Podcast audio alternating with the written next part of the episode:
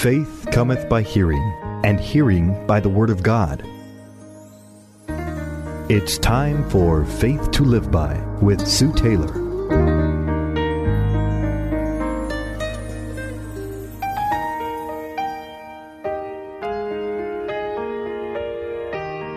Thank you for joining me today on Faith to Live By. You know, I want to share on the notable women of the Bible and their character traits. You know, I believe as Christian women that we can see ourselves in these women of old and we can learn from them. In fact, that is why we have the Old Testament and to learn from um, great men and women that have lived before us and walked with God and has helped to show us the way.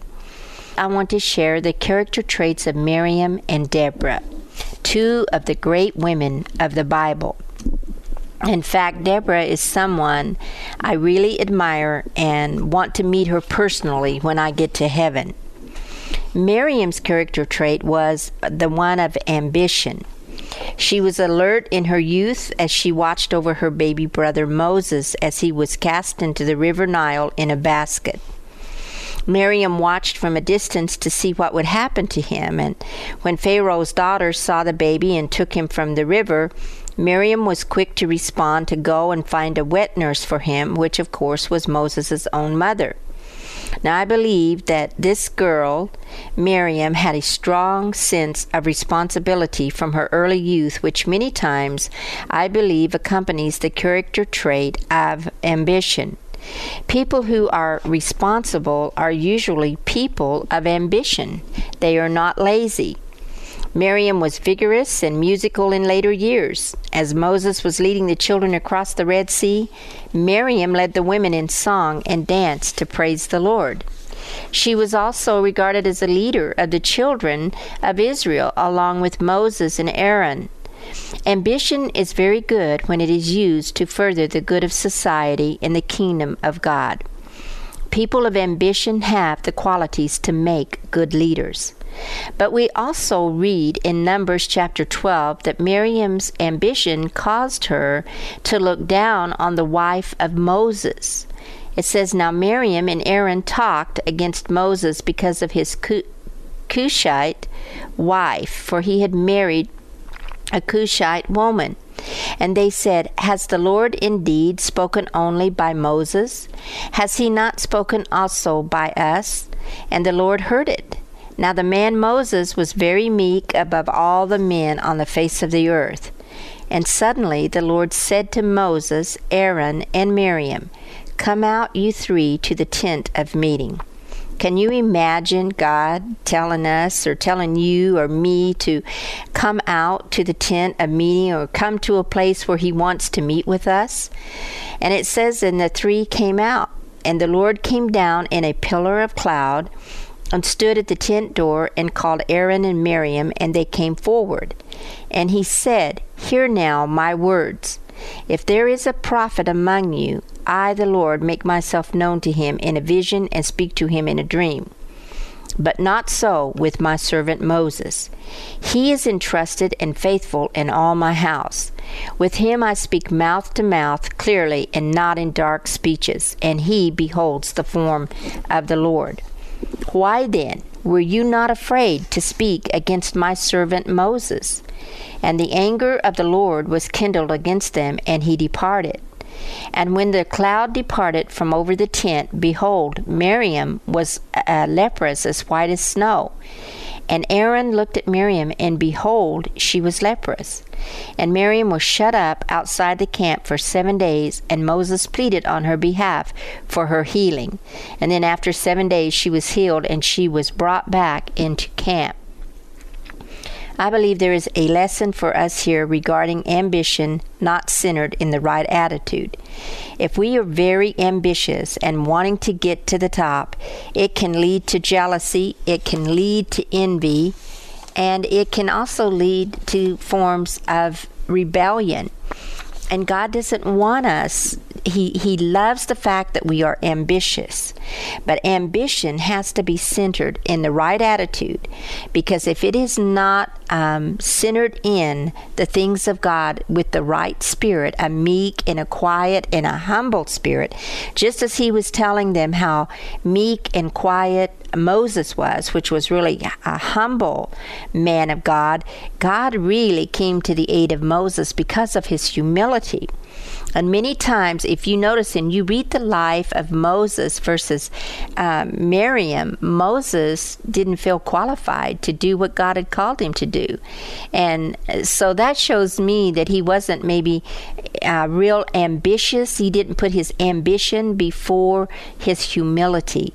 And that's what I think this lesson we can learn from Miriam is that we it's okay to be ambitious but it needs to be coupled and centered in the right attitude before it would lead to jealousy envy or maybe even a form of rebellion. Now deborah is another beautiful character in the bible and she is known for her patriotic characteristic. This is one fascinating woman. The bible says that she was a judge and a prophetess in israel and that she dwelt under the palm tree of deborah now, Deborah was not like Miriam, the sister of such men as Moses and Aaron. Um, the objective spirit of her God elevates her above her people, above heroes before and after her. Not only did she possess the ecstasy of enthusiasm, but also the calm wisdom of the Spirit of a holy God who informs the law within her. So, of no judge until Samuel, the last of the major pro- judges, is it expressly said that he was a prophet. In J.P. Lange's commentary on the Old Testament, he said, Of none until Samuel can it be said that he was possessed of the popular authority necessary for the office of judge. So the position of Deborah in Israel is therefore a twofold testimony. It proves the relaxation of spiritual and manly energy, and secondly, the undying might of divine truth as delivered by Moses comes brilliantly to view. That shows many instances where, in times of distress, when men despair, women arose and saved their nation. But in all such cases, there must be an unextinguished spark of the old fire in the people themselves. And Israel was quickened by the glowing word of a noble woman, Deborah. In fact, a tree was named after her, and it says that the children of Israel came to her for judgment. Now she summoned for Barak to deliver Israel. Here was a woman of action. She said to him, You know, uh, she says, Has not the Lord God of Israel commanded, saying, Go and draw toward Mount Tabor, and take with thee ten thousand men of the children of Naphtali and of the children of Zebulun? But Barak said to her, If thou wilt go with me, then I will go. But if thou wilt not go with me, then I will not go. He really saw Deborah's patriotic characteristic. He knew possibly her love for her nation.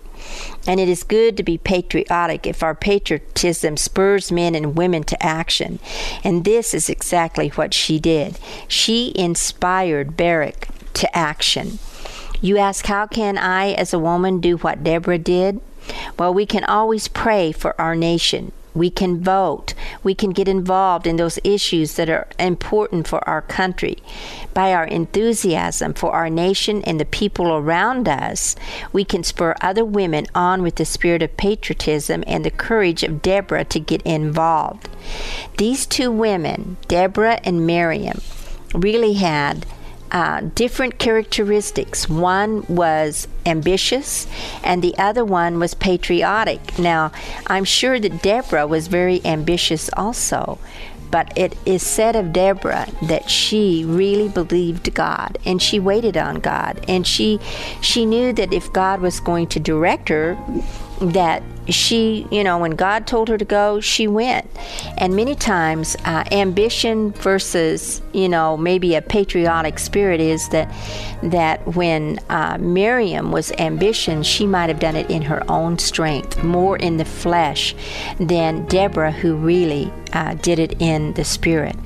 And today we can learn from these two beautiful women of old that it is great to have ambition if it's centered in the right attitude, the right motive, and if it isn't, it can lead to jealousy, envy, and even rebellion. And then it's good to have a patriotic spirit. It is good to love our country. It is good to be an example and to teach others to love our country and to pray for our nation, to pray also for the nation of Israel and peace upon that land. Today, beloved, Learn what your characteristic, one of your great characteristics are, and I promise you that you will go forward in the might and the power of the Holy Spirit. You've been listening to Faith to Live By with Sue Taylor. If you would like to write with your comments or to request a copy of this program for an $8 donation, write Sue Taylor, 10827 Highway 86 East, Neosho, Missouri 64850. Sue Taylor is a member of the KNEO team and a keynote speaker at several church and women's events throughout the four state area. To book Sue for your next event, contact Sky High Radio at 417 451 5636.